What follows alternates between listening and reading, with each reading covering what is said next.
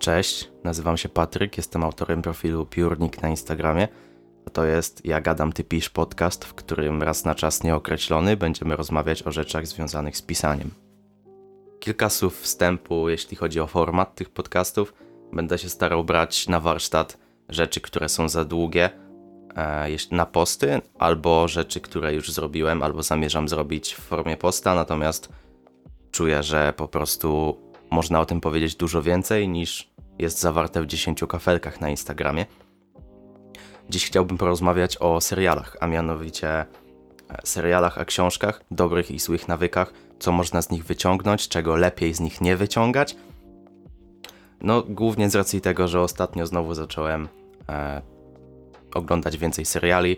Troszkę przez to ucierpiała ilość rzeczy, które czytam, natomiast dowiecie się, że być może wcale to nie jest taka zła rzecz. Chciałbym zacząć od dobrych stron. E, możecie słyszeć klikanie, bo będę sobie przeglądał notatki, które mam na komputerze. Pierwsza rzecz dobra, jaką można wyciągnąć z seriali, to jest rozwój postaci. To chyba nikogo nie dziwi. Seriale, szczególnie te dłuższe, mają naprawdę duże pole do popisu, jeśli chodzi o rozwój postaci.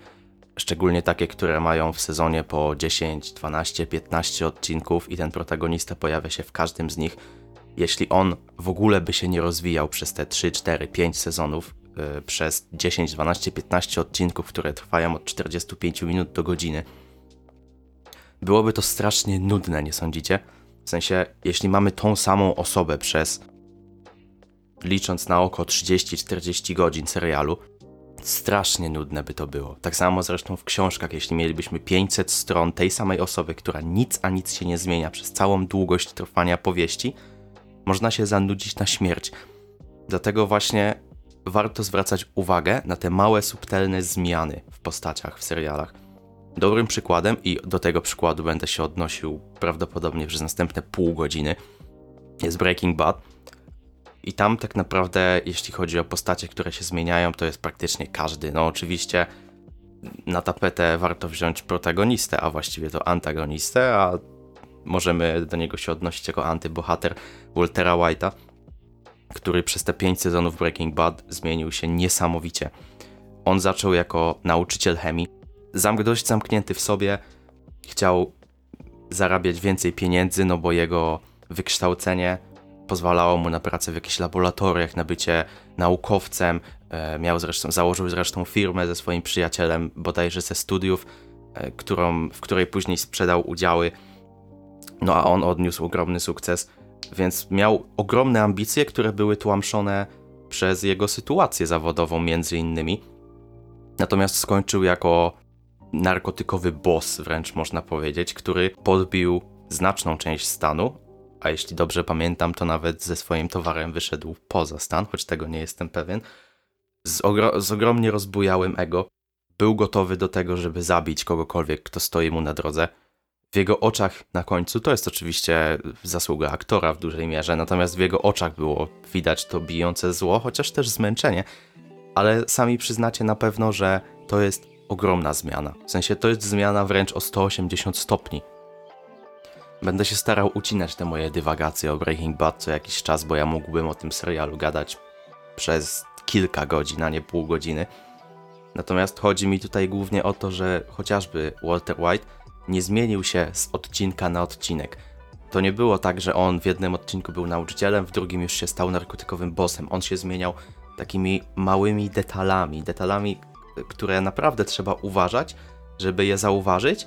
I gdybym dał fanom Breaking Bad listę i mieliby wypełnić, które sytuacje zmieniły Waltera, to podejrzewam, że naprawdę mały procent miałby wszystkie, albo chociaż większość dobrze.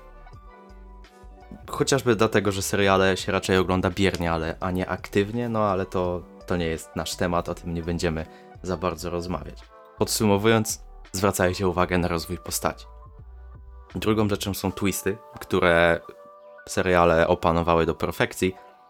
I tych twistów jest po pierwsze naprawdę dużo, ale po drugie, jeśli oglądamy dobry serial, to one są zrobione tak, że faktycznie ciężko jest się tego spodziewać. Mamy w internecie całą masę twistów zrobionych albo źle, albo twistów zrobionych tak, że niby oszukuje się tego widza, ale oszukuje się go w tak tani sposób, że on się faktycznie czuje oszukany, a nie zaskoczony. W stylu, jeśli mamy kryminał, w którym mordercą okazuje się nie jakiś człowiek, który był od samego początku w tym serialu, tylko człowiek, który został wprowadzony odcinek wcześniej, żeby widz chociaż się przez chwilę zaznajomił z jego postacią, to nie jest twist, to jest po prostu oszustwo, to jest zaciągnięcie widza do oglądania serialu, który obiecuje mu jakąś fajną tajemnicę, a danie mu takiego zapychacza w stylu masz, to jest morderca, odwal się, dzięki za twoje pieniądze. I tak nie powinno się robić twistów, chyba że oczywiście jest jakiś wyjątek, ale wyjątków nie będziemy omawiać, bo to jest za długi temat. Dlatego jeśli serial jest dobry, ja wiem, że to jest taka fraza troszkę wytrych, ale no, no co mam zrobić? Listę dobrych serialów podać? No, no bez przesady. Jeśli macie dobry twist, będziecie wiedzieć, że to dobry twist. I ten twist warto jest potem sobie rozmontować na czynniki pierwsze. W takim sensie, że na przykład obejrzeć ten serial od początku i starać się znaleźć wszystkie rzeczy, które w pewnym sensie przekazywały, że ten twist nadejdzie, ale przekazywały to w tak subtelny sposób, że widz nie był w stanie tego rozgryźć. Widz był w stanie to zapamiętać i miał taki miał taką uwagę z tyłu głowy, że to będzie coś znaczyło w przyszłości, ale nie wiedział, że akurat to będzie znaczyło. Tutaj dość płynnie przechodzimy do punktów kulminacyjnych i same punkty kulminacyjne oczywiście są bardzo ważne i bardzo dobrze zrobione w większości serialów, no bo jakby nie patrzeć, to jest ten moment, do którego serial zawsze zmierza i to jest ten moment, który każdy widz chce zobaczyć. Natomiast to, co jest często lepiej zrobione i to, co jest często ważniejsze, szczególnie jeśli chodzi o pisanie, to jest ta droga do punktu kulminacyjnego. Wszystko to, co się dzieje przed nim i wszystko to, co ten punkt kulminacyjny zapowiada. To jest często robione subtelnie i ta subtelność się zmniejsza wprost proporcjonalnie, a właściwie to chyba przeciwproporcjonalnie. Nie wiem, nie pamiętam zbyt dobrze matematyki. Tak czy siak zmniejsza się tym bardziej, czym bliżej jest punkt kulminacyjny. I to jest dobre, może nie tyle co ćwiczenie, ale tak samo jak w przypadku twistów trzeba oglądać aktywnie i trzeba naprawdę się skupiać na tym, żeby zauważać, jak ten punkt kulminacyjny jest zbudowany, rozkładać to na czynniki pierwsze i w takiej formie można to przenieść na swoją powieść, albo po prostu zrobić z tego jakieś ćwiczenie, czy nauczyć się z tego, bo jakby nie patrzeć, uczymy się zazwyczaj od mistrzów swoich e, dziedzin. Kolejną rzeczą, o, którym, o której chciałem porozmawiać, to jest podobnie jak w przypadku pierwszego punktu, w takim sensie, że też jako przykład dam Breaking Bad, naprawdę wyraźne, dopracowane i wręcz można powiedzieć w cudzysłowie protagonistyczne postacie drugoplanowe. Bo kiedy w książkach mamy postać drugoplanową, to ona bardzo często jest postacią taką, która się, która stoi na granicy między postacią drugą a trzecią planową taka postać, która jest, ona występuje dość często, natomiast poza tym, że chodzi za naszym protagonistą, nie robi zbyt wiele, nie jest dobrze zarysowana, ma cechy charakteru, ale one nie są w żaden sposób podkreślone, po prostu są, ten człowiek jest taki, nie zadawaj więcej pytań, koniec.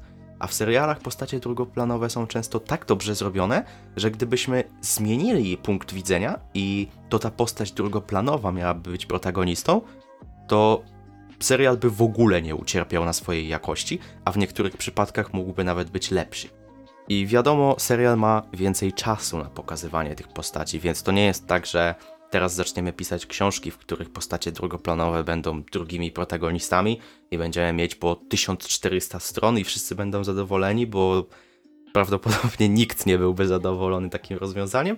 To jest jedynie coś, na co, na co warto zwrócić uwagę, pisząc postać drugoplanową. Zadbajmy o niego, nie spychajmy go na drugi bok, właściwie po prostu na bok, tylko dlatego, że mamy już protagonistę. Bo warto jednak, warto patrzeć na postać drugoplanową jako na takiego zastępczego protagonistę, jakby temu pierwszemu coś stało. Oczywiście tak to nie działa, ale rozumiecie o co mi chodzi. Kolejną sprawą są teasery i nie chodzi mi o te fragmenty wrzucane na YouTube'a, które mają zachęcić do oglądania, ale pierwsze kilka minut. Dobry serial pierwszymi kilkoma minutami potrafi wciągnąć do binge-watchu na cały dzień. I jaką naukę z tego można wyciągnąć? Ano bardzo prostą. Jeśli pamiętacie mój post o pierwszych wersach, pierwszych linijkach, No to właśnie o to chodzi. Dobry wstęp, dobre pierwsze kilka minut może pokazać Wam, w jaki sposób pisać pierwsze zdania, czy pierwsze rozdziały, czy pierwsze paragrafy powieści. Nie wiem, czy jest tutaj jeszcze cokolwiek do dodania z mojej strony, bo wydaje mi się, że jest to w pewnym sensie samo, samo, no, zapomniałem słowa.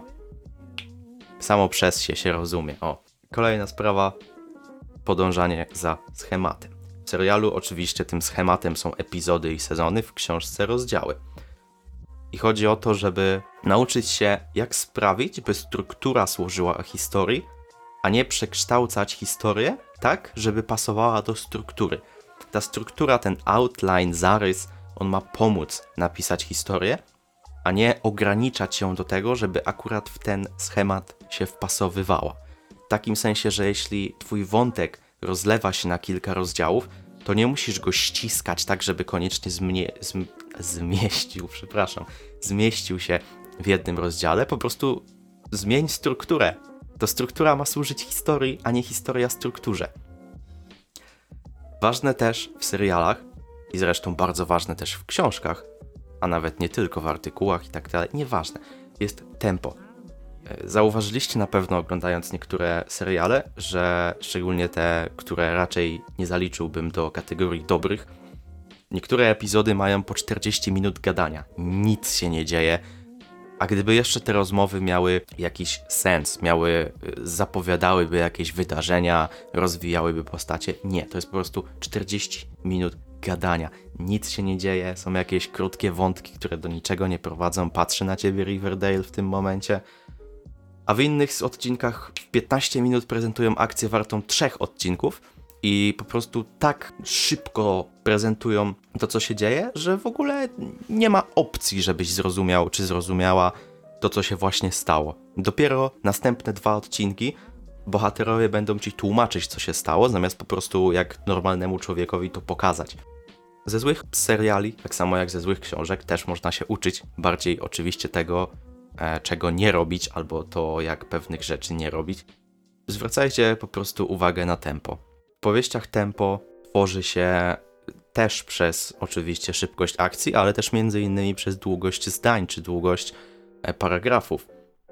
Na przykład podczas pojedynku szermierskiego nie będziemy pisać długich, wielokrotnie złożonych zdań o tym, że Klinga zaświeciła w słońcu i utopiła się w morzu krwi i tak dalej, i tak dalej. Będziemy pisać raczej zdania, które mają po kilka słów w stylu, nie wiem, Klinga zadarła się w powietrze, ustawiłem stopy w pozycji obronnej, zablokowałem cios i tak dalej, i tak dalej. To muszą być krótkie, szybkie zdania, które się krótko, szybko czyta. Wtedy ta akcja faktycznie ma wrażenie inaczej. Wtedy czytelnik faktycznie ma wrażenie, że ta akcja pędzi, że ona nie jest rozciągnięta, wlecze się, tylko faktycznie leci na złamanie karku.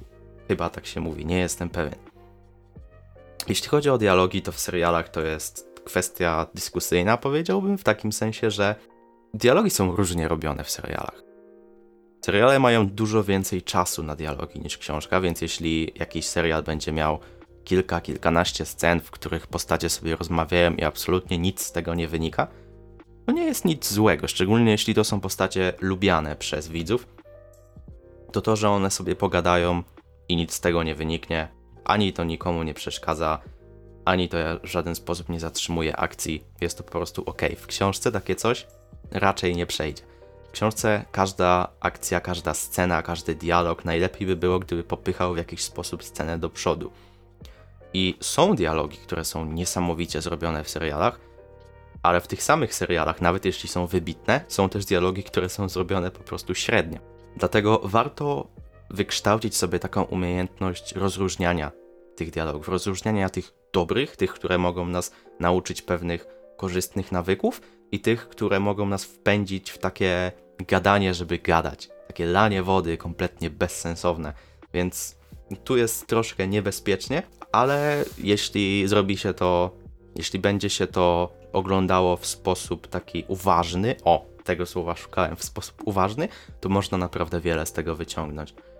Teraz przejdziemy sobie do złych nawyków. Złych nawyków jest troszeczkę mniej, w sensie mam zapisanych troszeczkę mniej.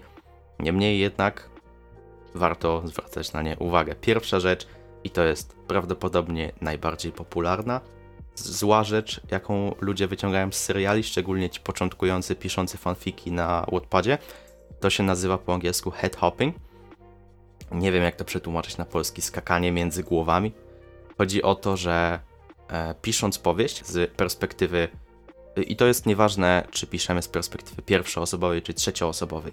Jeśli mamy bohatera X i on jest w scenie z bohaterem Y, to nie możemy napisać, że bohater X pomyślał to i to, i następnie przeskoczyć do głowy bohatera Y i powiedzieć, że on za to pomyślał to i tamto. To jest właśnie head hopping i to jest bardzo rażący błąd. Może nie dla początkujących to może wydawać się ok, ale dla tych już troszeczkę z większym doświadczeniem jest to bardzo rażący błąd. I to się bierze z seriali właśnie dlatego, że w serialach to się stosuje na porządku dziennym. Cały czas mamy pokazywane ta perspektywa, to za kim idzie kamera, cały czas się zmienia. Raz jest za jednym bohaterem, raz za drugim, potem jest cięcie, jest za trzecim, znowu za pierwszym i tak dalej. Cały czas się zmienia perspektywa. W książkach nie możemy aż tak skakać z perspektywą. Mamy George'a Martina, który nie wiem czy każdy, ale dużą część rozdziałów skacze między postaciami, ale to jest ok. To jest ok, bo mamy skoki między perspektywą przy rozdziałach, a nie przy pojedynczych scenach czy nawet pojedynczych rozmowach. Na to trzeba bardzo uważać. Jeśli chcemy zaprezentować jakieś nastawienie do czegoś innego bohatera, to pokażmy to z perspektywy tego, kogo akurat opisujemy. Czy to mową ciała, czy jakimś opryskliwym wyrażeniem, czy y, nie wiem, prychnięciem. Wstawianie niepotrzebnych scen. Chodzi tutaj o to, że to jest coś, o czym mówiłem już przy punkcie z dialogami Seriale mogą sobie pozwolić na jakieś sceny, które w żaden sposób nie napędzają akcji, nie popychają jej, nie przekazują informacji na temat przyszłych wydarzeń. Po prostu tam są, bo widz chce pooglądać więcej swoich ulubionych bohaterów. W książce to nie przejdzie. W książce, jak już mówiłem, każda scena musi chociaż w minimalnym stopniu popychać akcję do przodu. Czy to będzie główny wątek, czy to będzie poboczny wątek, czy to będzie romans między bohaterami, czy to będzie y, konflikt między bohaterami. Nieważne co, ważne, że musi coś popychać. Tak samo jest z, znaczy ten, może nie tak samo, ale ten punkt łączy się z punktem, który nazwałem sobie przedłużanie. Z różnych powodów, ale w serialach często się to robi. Jeśli oglądaliście The Walking Dead, to wiecie, że przedłużanie to jest ich po prostu ich największy talent. Żeby dobić do tych 50 minut, czy 45, czy godziny, nieważne ile te epizody tam miały, to bohater sobie idzie i idzie i idzie, albo macha głową przez 30 sekund, albo niesie wiadro, albo czyści pistolet. I to są sceny. W serialach one też są bardzo nudne, natomiast Da się takie przedłużanie zrobić oczywiście dobrze. E, są też te epizody, które nazywają się bodajże Battled Episodes. Nie jestem pewien teraz nazwy, ale przykładem jest, przy, e, przykładem jest przykład. Przykładem jest epizod Fly z Breaking Bad. To są epizody, które robi się e, tak budżetowo, żeby zapchać. Taka zapchaj dziura właśnie, która nie popycha w żaden sposób do przodu akcji. I tego też, jak się już pewnie domyśliliście, nie można robić w książkach, bo, bo po co? Serio, w sensie po co? Po co przedłużać akcję? Czytelnik chce mieć akcję, chce czytać akcję, chce czytać cały czas popychającą się do przodu jakby taką kulę śnieżną, która leci ze szczytu i cały czas zbiera się w coraz większą kulę. Ta kula nie ma stawać na drzewie i nic nie robić. To jest... nie. Nie chcemy tego. Pamiętacie, że mówiłem o bardzo dobrze zarysowanych postaciach drugoplanowych no to musimy też zwrócić uwagę na to, że postaci drugo- czy trzecioplanowych w serialach często jest za dużo. Szczególnie możemy to zauważyć w momencie, w którym już nie pamiętamy imion postaci. W momencie, w którym nam się one mieszają i na przykład jest scena, że o nie, ktoś tam umarł. Widz zamiast mieć reakcję o matko, tylko nie on, ma reakcję kto to w ogóle był. To jest książkach to jest jeszcze gorsze niż w serialach, bo tak jak już wiele razy mówiłem, w książkach mamy mniej czasu na prezentowanie bohaterów, na prezentowanie relacji między nimi. Książka nie ma 50 godzin i 8 sezonów na prezentację postaci, relacji, konfliktów, fabuły, tylko ma, nie wiem, 500 stron. Więc nie jesteśmy tam w stanie zawrzeć kilkudziesięciu postaci drugo-trzecioplanowych. Skupmy się raczej na kilku, może kilkunastu, w zależności od długości. Kolejną sprawą, pamiętacie post o protagoniście, w którym opisywałem konkretne typy. Pamiętacie być może post o antybohaterze, w którym opisywałem, jak zrobić antybohatera. W pewnych serialach jest protagonista, którego nie da się nazwać inaczej niż takiego, który jest po prostu dupkiem. To, no nie da się, no po prostu nie da się go nazwać inaczej i w serialach to może działać. E, ale dlaczego to może działać? Dlatego, że aktor, który gra tego dupka, jest niesamowicie charyzmatyczny. W książkach to jest dużo trudniejsze. Nie mówię, że nie można tego robić, trzeba po prostu wiedzieć jak ale jest to dużo trudniejsze, no bo no nie mamy aktora. Tym aktorem w cudzysłowie jesteśmy my, jesteśmy ci, którzy piszą tą postać, więc jeśli nie wiemy, jak pisać taką naprawdę charyzmatyczną postać, która mimo, że jest dupkiem porwie widza, czytelnika w tym przypadku, to albo tego nie róbmy, albo najpierw nauczmy się, jak to robić. Coś, co łączy się z przedłużaniem, wstawianiem niepotrzebnych scen i jest bardzo popularne w serialach dodawanie akcji bez żadnego celu. Walka z jakimiś efektami specjalnymi, nie wiem, smoki ziejące ogniem, szczękanie stali. To jest fajne w serialach, bo widzimy technologię nową, widzimy te zaklęcia, które wyglądają jakby naprawdę były prawdziwe, widzimy ogień, który no, no wygląda już jak ogień, a nie jak plama na ekranie. Widzimy pracę kamery, te zbliżenia, oddalenia, jakieś zakręty i tak dalej, i tak dalej. To jest fajne, w książkach to nie jest fajne. W książkach akcja zawsze powinna popychać akcję do przodu. E, brzmi to jak masło maślane, dlatego już tłumaczę o co mi chodzi. Dodawanie walki po to, żeby opisać sobie szczękającą stal albo jakieś pistolety w sci-fi, e, czy strzelaninę w jakiejś książce o mafii jest niepotrzebne, jest zbędne i powoduje, w pewien sposób nawet oszukuje czytelnika, bo czytelnik, kiedy dostaje akcję, to myśli, ok, zaraz się coś wydarzy. Ta akcja będzie miała wpływ na przyszłe wydarzenia. I kiedy ona nie ma wpływu, żadnego, no to ten czytelnik czuje się oszukany. No po, po co ja czytałem tą strzelaninę, tą bitwę, skoro ona nie ma kompletnie żadnego wpływu na to, co się stało później. W filmach też e, rzadko się stosuje wewnętrzną ekspresję. Chodzi tutaj o myśli, e, jakieś niewyrażane opinie i tak. Raczej się stawia na pracę kamery i mimikę protagonisty, mimikę aktora. Pamiętaj, że ty jesteś pisarzem lub pisarką, a nie reżyserem lub reżyserką. Korzystaj z myśli i opinii bohatera, pisz jego wewnętrzne przemyślenia, bo tak naprawdę ciężko pokazać to w jakiś inny sposób. Możesz się bawić w mimikę, e, znaczy w mimikę to zależy z jakiej z perspektywy czyjej opisujesz. Chodziło mi o mowę ciała. Możesz się bawić w mowę ciała, e, w jakieś zaciskanie pięści, jak ktoś powie coś nieprzyjemnego.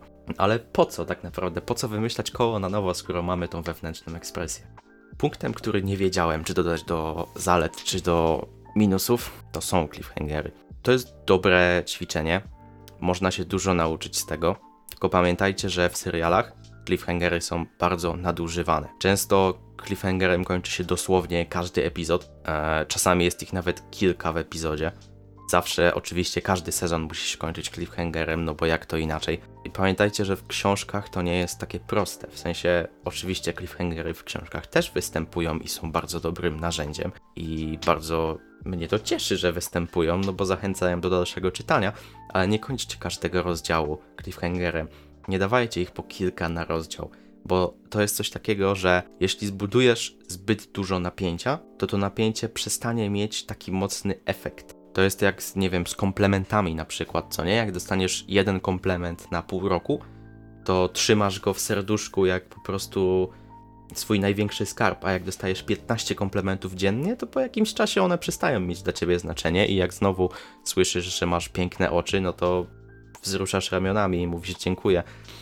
Tak samo jest z napięciem. Jeśli masz jeden cliffhanger, to po prostu siedzisz na krawędzi krzesła i czytasz dalej, mimo że jest druga w nocy. A jeśli masz 15 cliffhanger, a jesteś dopiero na trzecim rozdziale, to już cię on średnio interesuje. Kolejna sprawa, tak tylko na marginesie, cliffhanger zawsze musi mieć jakby sens. W takim sensie, no Jezu, ale masło maślane znowu, nieważne. Cliffhanger musi dotyczyć ważnych wydarzeń, może w ten sposób. Kolejny przykład z The Walking Dead. W bodajże trzecim sezonie e, dzwoni telefon. Telefon podczas apokalipsy zombie. To jest szok. I to jest naprawdę dobry cliffhanger. Ale to jak on się skończył jest żenujące, bo się okazało, że główny bohater po prostu ma zwidy i dzwonią do niego ludzie, którzy już nie żyją. W sensie ja kiedy to zobaczyłem, to odechciało mi się oglądać tego kompletnie i zresztą jak pierwszy raz oglądałem, to tam właśnie chyba skończyłem. Taka lekcja na przyszłość, jeśli chodzi o cliffhangery. Zawsze muszą mieć satysfakcjonujący koniec. Już tak troszkę odbiegając od plusów i minusów seriali, pamiętajcie, że telewizja, że seriale, filmy i tak dalej są skutkiem pisania. Jest to cały czas forma opowiadania historii. Jeśli jesteś pisarzem i absolutnie wyrzucasz seriale, filmy i tak dalej e, ze swojego repertuaru rozrywki, powiedzmy, to tak naprawdę nie robisz sobie żadnych przysług, moim zdaniem. Twoja, e, twoje rzemiosło polega na tym, żeby angażować w nie ludzi, żeby ludzie chcieli czytać dalej. I to, to jest coś, co seriale robią bardzo dobrze, więc odcinając się od tego, w pewnym sensie odcinasz się od materiału, który mógłby cię wiele nauczyć. Powiedzmy sobie szczerze, myślę, że nie znajdzie się osoba, która się z tym nie zgodzi. Jedne z najlepszych historii są opowiadane właśnie w telewizji, w sensie takim, że seriale, a nie w sensie takim, że TVP. Okej, okay. żeby nie było. Taką małą radą, o czym już zresztą mówiłem, obejrzyjcie sobie wasze ulubione seriale jeszcze raz. Tylko tym razem zróbcie to naprawdę aktywnie. Starajcie się zrozumieć, co działa, co nie działa, dlaczego działa, dlaczego nie działa. Zróbcie to tak, jakbyście czytali swoją książkę podczas drugiego czy trzeciego draftu i próbowali znaleźć luki.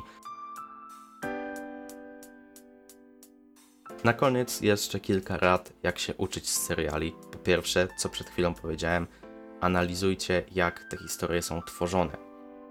Są schematy takie, które latają gdzieś po internecie, które w punktach opisują historię tak bardzo ogólnikowo i to jest taki schemat, który można nałożyć na swoją historię.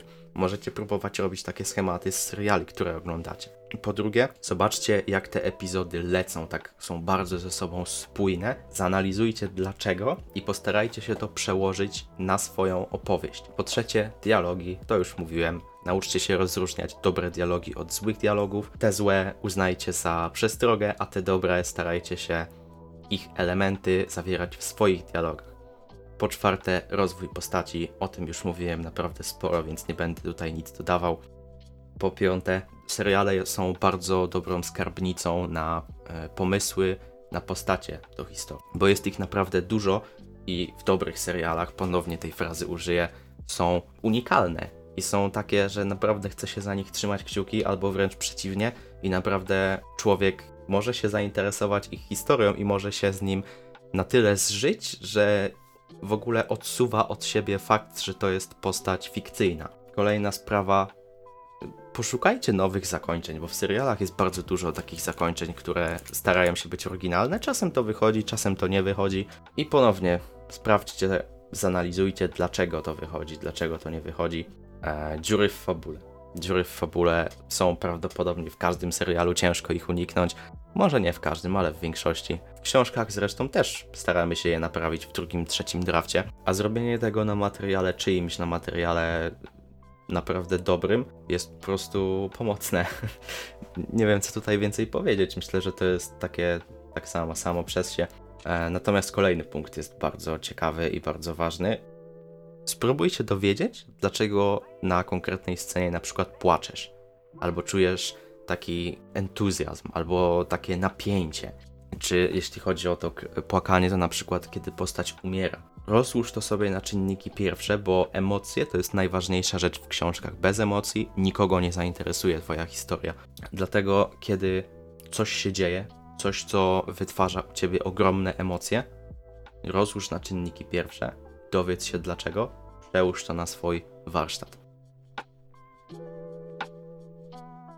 No i jako ostatni punkt to jest coś, co się tyczy tego, co mówiłem, że jedne z najlepszych historii są właśnie w serialach. Jest to po prostu skarbnica dobrych pomysłów. I to dobrych pomysłów już jeśli chodzi nie tylko o postacie, ale jeśli chodzi o całokształt. Jest tego naprawdę sporo i o ile nie zawsze są to nowe rzeczy, bo jak niedawno pisałem, moim zdaniem wszystko już było i tak w pełni oryginalne nic nie jest.